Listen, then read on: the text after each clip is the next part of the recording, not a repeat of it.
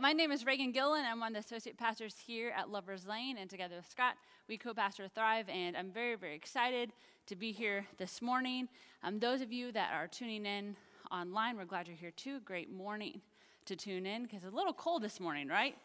It's April tomorrow, and it's cold. What's going on? I was teasing Scott that, um, you know, if we're not careful, all your weeds are going to um, freeze, which I call your bluebonnets weeds because I'm from Kansas. So, I mean, you get in like fields on like the side of the highway and take pictures. What is that about? I don't get it. Should go to Kansas where there's sunflowers. They're beautiful. Um, so I'm excited to be preaching in this sermon series. I finally recovered from my last sermon. I don't know if you were here. I preached about four weeks ago, and I preached on this horrible, horrible topic about loving your enemies and it was terrible. It was just nonsense that we have to love those people. Um, but I finally recovered from that and trying to implement that, and so I hope you have too. And so this week, um, it's not going to be quite as challenging as that, but I think it will still hopefully kind of challenge us in, uh, in a small way, maybe a big way, depending on um, maybe just where you are in life. And so uh, this scripture, when I got it, I thought, oh, okay, fairly simple. I think I, I know exactly what direction I'm going to go with it. And then I started reading and then I started praying, and the Holy Spirit kind of led me in a different direction. And so we're going to be looking at Second Corinthians, and I'm going to do something different. First of all, I'm going to jump right into the scripture, which is not always normal for me. And I'm actually going to read it twice, but I'm going to read it in two different translations. And one reason is that I find when I'm reading the Bible, especially maybe if it's a passage that I'm really familiar with, it's nice to look at a different translation because sometimes there may be just one phrase or one word that is different that really captivates me, or maybe convicts me, or makes me understand it a little better. And so that's just kind of an encouragement to you um, to kind of switch up the way you read your Bible, or maybe you feel like you're kind of in a rut. Maybe pick up a different translation um, in your time because you never know, something may really jump out um, off the page. So let's go ahead and look at Second Corinthians chapter 5, verses 16 through 21. And the first version I'm going to read this morning is um, from the NLT, the New Living Translation. So we have stopped evaluating others from a human point of view. At one time, we thought of Christ merely from a human point of view. How differently we know him now. This means that anyone who belongs to Christ has become a new person. The old life is gone, a new life has begun. And all this is from a, a, gift from God who brought us back to himself through Christ. And God has given us the task of reconciling people to him. For God was in Christ, reconciling the world to himself, no longer counting people's sins against them. And he gave us this wonderful message of reconciliation. So we are Christ's ambassadors. God is making his appeal through us. We speak for Christ when we plead, Come back to God. For God made Christ, who never sinned, to be the offering for our sins, so that we could be made right with God through Christ. Great translation. Let's read it again. So then, this is from CEB, by the way. So then, from this point on, we won't recognize people by human standards. Even though we used to know Christ by human standards, that isn't how we know him now. So then, if anyone is in Christ, that person is part of the new creation. The old things have gone away, and look, new things have arrived. All of these things are from God who reconciled us to himself through Christ and who gave us the ministry of reconciliation.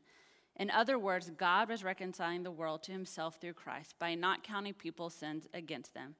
He has trusted us with this message of reconciliation. So we are ambassadors who represent Christ. God is negotiating with you through us. We beg you, as Christ's representatives, be reconciled to God. God caused the one who didn't know sin to be sin for our sake, so that through him we could become the righteousness of God. So, not, you know, vastly different, but I think enough to kind of just give us a few different words to work with.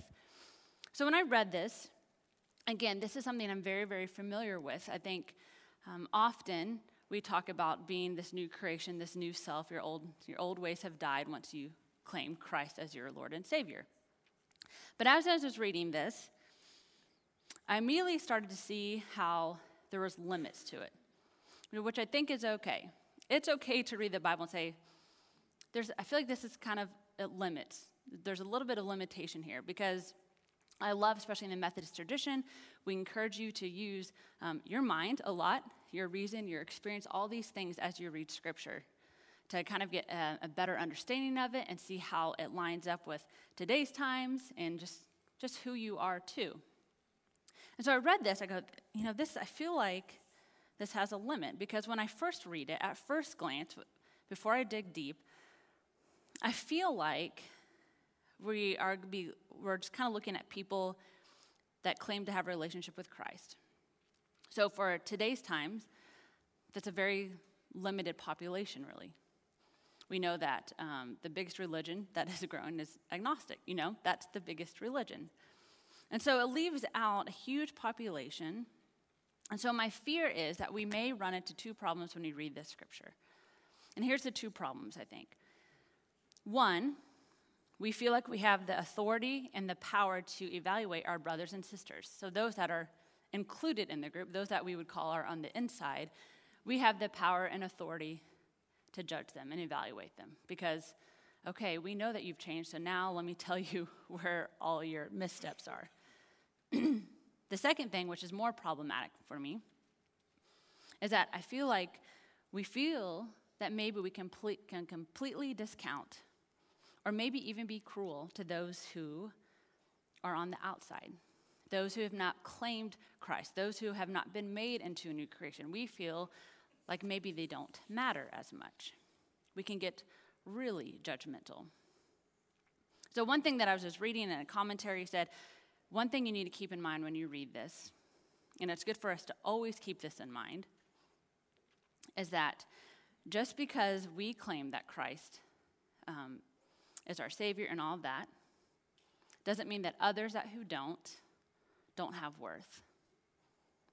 It was really interesting. It said, you know, sometimes we don't give value to those people because we think, oh, they're not good enough, they don't get it, they're such sinners, whatever. The list could go on and on.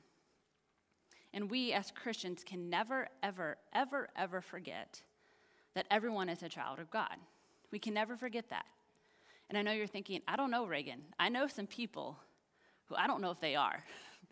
I think some people snuck in somehow. And I know it can be really easy to say, I just don't, I just can't see any goodness in them. I just can't see how they have something imprinted in them from God who is holy and loving and righteous. And maybe it's down real deep. But we can never get to a point to think that someone is less than. And we always have to remember that Christ died for every single person.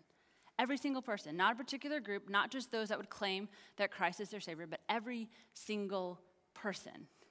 And for me, that is often hard to remember. So I think the scripture can sometimes lean towards thinking that maybe others aren't good enough. And so I want you to read and think no, everyone still has value. Just because they're on the outside doesn't mean that they automatically have no worth. See, I do love, uh, as Methodists, we do believe that everyone has sacred worth. I love that about us. And so when we claim that Christ is ours and we are a new person, doesn't mean that we automatically think we're better than others. Anytime that you think you are superior than someone is not Christ like. I want to say that again. Anytime you have any sort of superiority, that is not Christ like. And let me go, go through the list. So, any sort of mindset, whether it's based on color of skin, education, wealth, background, sexuality, your last name, or whatever. We are simply never better than one another. We are simply never better. Even if we are this new person who claims Christ and we have it all figured out, we're never better than one another. We are on equal ground. And I think it's really, really important for us because some people try to put themselves in this place of authority or on this throne where we don't belong. We are all in this together. We are all in kind of the same boat. Okay, I want to move on, although I'm still technically on verse 16. Um, I won't linger. I'm not Scott. I'll, I'll move on. Um,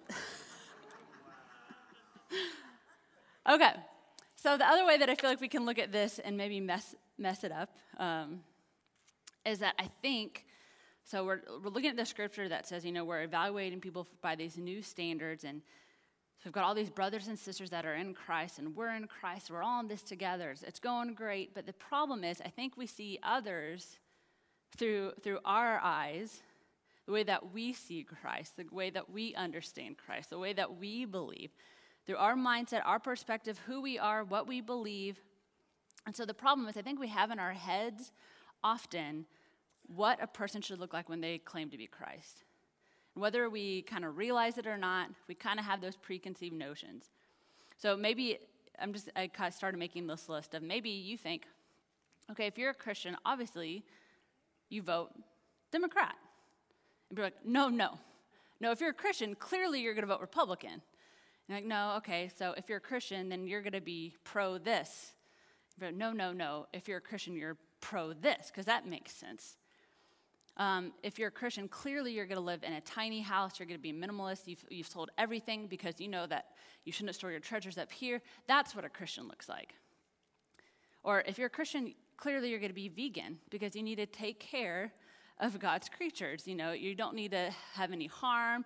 You're all about not impacting the world too much. You definitely have a com- compost pile in your home. Like, that's just how it is. Um, you only adopt animals. You would never ever go to a breeder if you're a true Christian.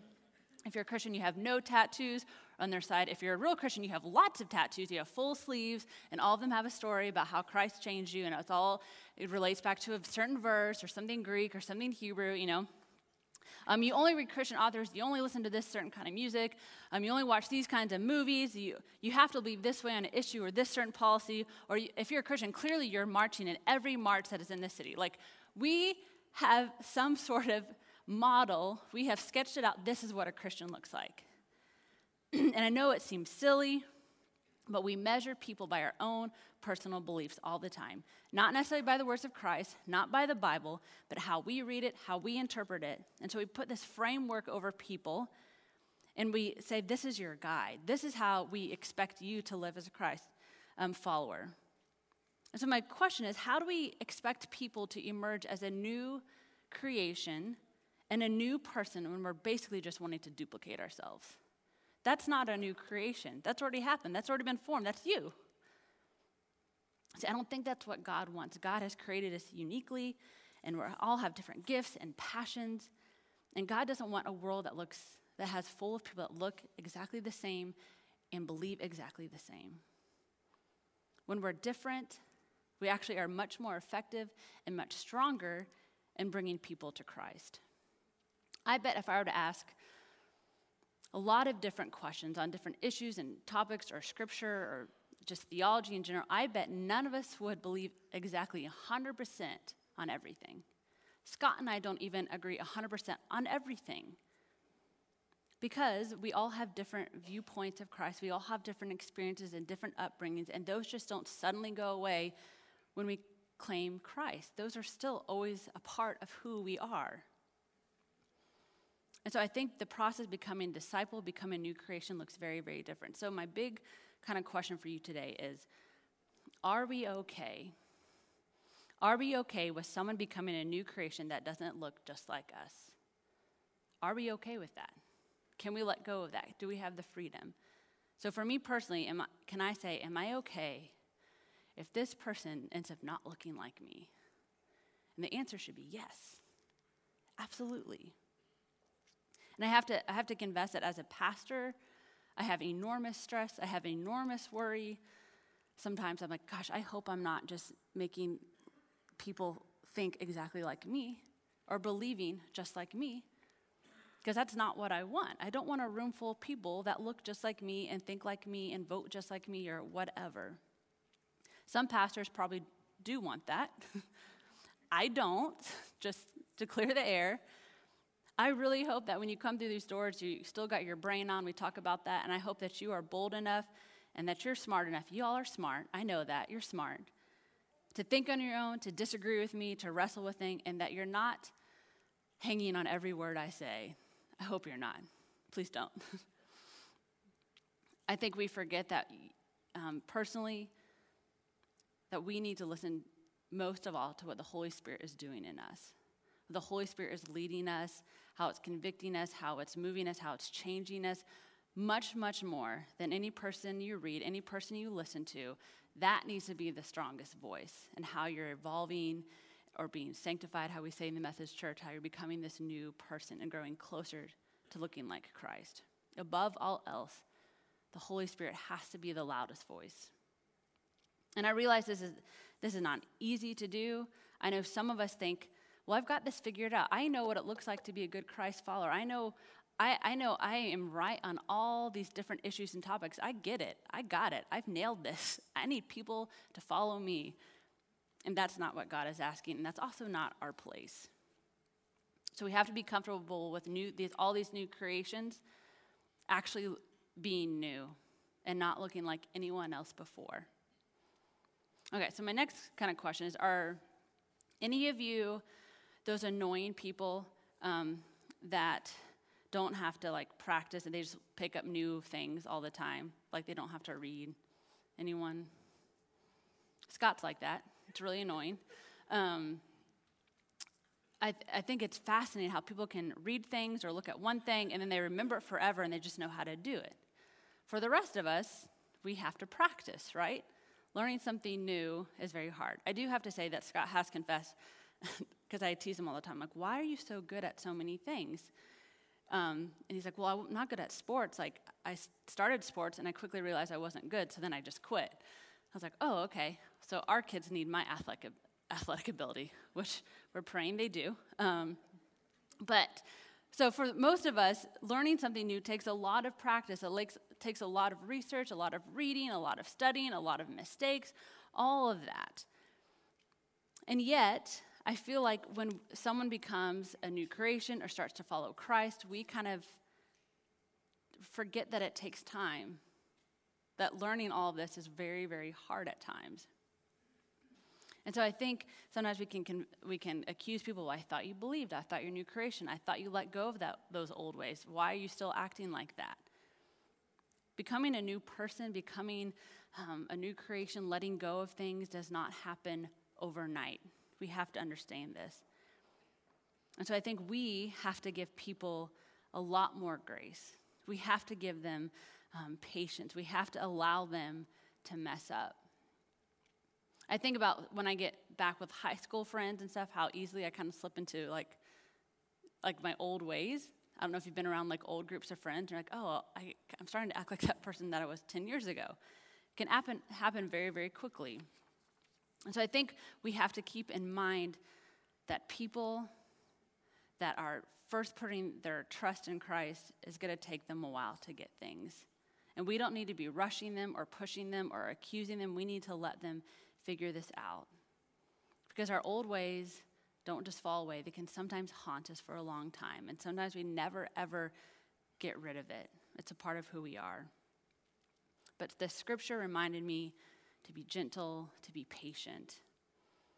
Because sometimes I feel like people, they're not changing fast enough, they're not progressing, they're not believing, they're not getting it. I mean, I think about how impatient I am with uh, Andy Jane, who's, you know, a toddler. but I'm like, why doesn't she get it? Like, how, how does she not know how to put on socks? Like, really? Is it that hard? It doesn't matter what foot they go on, just put them on. Scott's like, she's three. I'm like, I know, but she should just get this. But that's how we treat people, especially on certain issues. We're like, how do they how do they believe that way? How do they have that theology? And thing is, some people are just slower. And so sometimes I think we have to be patient and realize maybe those people will come around. Maybe those people will meet us halfway. We don't know. We don't know what God is doing in them. I know for me, I've changed a lot in my theology in the last 10 or 15 years. And what made it easier is that people weren't forcing me or rushing me to get to a certain point. They allowed me to figure out stuff on my own. And so, for others, if we really want them to kind of own who they are, yes, walk alongside them, give them advice, give them wisdom. But we're shoving things down their throat, they're not going to end up being that new person. They're going to end up looking like you. Another thing we have to re- realize is that some people will never look like you. Yes, some people may, maybe eventually will come around, but we have to be comfortable that some people will never come around to where we are. They will never believe exactly like we are. They will never meet us halfway. They will always think differently, and we're still called to love them. And sometimes we're still called to be in a relationship with them. Obviously, there's some relationships that are very toxic and, and harmful. We're not asking you to be in those. But there's some people that we're still called to love. There's still people we're still called to be with. So I never want to get a point where we just throw our hands up and say, gosh, they're never going to get it. They're never going to get it. Because maybe God is just doing something new and different in them. And we have to have space and room for those people. I was really convicted lately. I heard a clergywoman um, talk about, you know, who's around your dinner table? What kind of people are around your dinner table? And she was saying that because looking at maybe some new leadership, if we're interviewing someone, we want someone to have a really diverse table. And I thought about who comes to my house a lot. I'm like, hmm, they look like me, they talk like me, they believe like me, they vote like me. And I was really, really convicted. I feel like I don't make space for people that maybe think differently than me. Uh, one podcast that I really, really like is called Pantsuit Politics. I don't know if anyone listens to that. Um, but I love it. It features Sarah on the left and Beth on the right. And what I love about it is that they tackle, obviously, they're talking about politics, but they're smart, they're witty, respectful, and balanced, and I can't rem- recommend it enough. I love that one of them will say something, and the other one will say, You know, I disagree with that. And then they'll go on and say, But it's so respectful. And so they, they um, recently wrote a book called I Think You're Wrong, But I'm Still Listening. And I think it's such a clever title because I think we just shut down with people. Well, you think differently, so I don't have space for you. I don't have room for you. And I feel like that really limits what the, um, the Christian body can look like. See, majority of this passage also talks about reconciliation, which I think is really, really important. And one thing as a preacher, I said, you know, I'm never going to punt to what the dictionary says, what a definition is, but I'm actually going to do that today.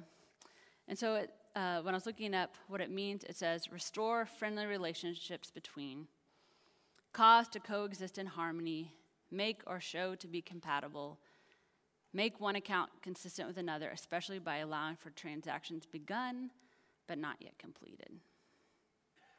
See, Christ came to restore what was broken and what was lost between us and God, and also help restore relationships between people. And so I think it means breaking down walls, learning to forgive, learning to say sorry, and making space for people that maybe look different than you. I do believe God wants us to coexist in harmony, and maybe that's you see the coexist bumper sticker and you're like, that's so hippy dippy. but I think God does call us to live together in unity in one way or in one you know shape, one form. It doesn't mean we have to believe exactly the same. We know that. And I love that it says compatible because we know that doesn't mean the same. Again, we don't want people to believe exactly the same. I don't think that's honest to who we are. And I love the last one that says allowing transactions begun, not yet completed. So thinking through the whole scripture. I believe that none of us have arrived at our full newness. We're still changing, we're still being made anew each and every day. I hope you are. I hope you've kind of looked back in the last five years. You're like, yeah, I have changed on things. My perspective has changed. My beliefs have changed. See, we're not done, and thank goodness for that. I hope I'm not done changing today. I really, really want to be made into a new creation every single day. And so I hope that brings you hope personally, especially for those that you think, gosh, they're so frustrating, they're never going to get there or whatever. Maybe, maybe they will. Maybe they won't. But remember that you are changing too. You're evolving. If God is moving in your life, you're going to be changed and rocked, and there's things that are going to hit you, and you're like, oh, I've never thought of that before. See, I love that Jesus Christ convicts us and comforts us and allows us to still be who we are, but kind of in a different way. And I'm so glad, especially at this church, I'm so thankful for Lover's Lane that we have such a wide group of people, a wide group of beliefs. I love that no one is forced, at least I hope you feel like that, that no one is forced to believe a certain way. They're like, no, you have to check all these boxes in order to be a Christian. You have to check all these boxes to be um, a leader in our church. You have to check all these boxes to be a Methodist. I love Methodist because we believe so many different things, and yet we come together knowing that Christ is our Lord and Savior. And so for me, this, this scripture was really good news for me. Really good news for me this week. That I realized I'm not done. I'm not done changing. I'm not done made, being made new. And also that I need to make space for people that don't look like me and don't think like me and don't believe like me. And so take heart. You are new. You are new. And you're being made new every day. And you have a long, long way to go before you can arrive. And that is good news for us all. And so, will you pray for me? Or pray, well, you should pray for me. Um, but let's pray together this morning. let's pray. God, I am so thankful, first of all, that you are patient with us. This scripture reminded me so much of really how faithful and patient you are with us. That you allow us to stumble and make mistakes and get things awfully wrong at times, but that you stay with us. I pray that we could be people that stay with others and that are in relationship and in community with people that look different and think differently and vote different. Because I really do think we're better and stronger together. I'm so thankful that there's just not one way to be a Christ follower. I'm so thankful for that. I'm so incredibly thankful for that. That you are not a God that forces us to be a certain way that you are gentle and compassionate with us. I pray that everyone in this room um, can be moldable and can be teachable so that we could become more and more like your son. And also that we would have the perspective and the eyes to have patience and love for those that are different than us. I also hope that we can continue to reconcile and be in better relationship with one another even when it's really hard. Thank you for being the example and the teacher and the model for us. It's in your name we pray.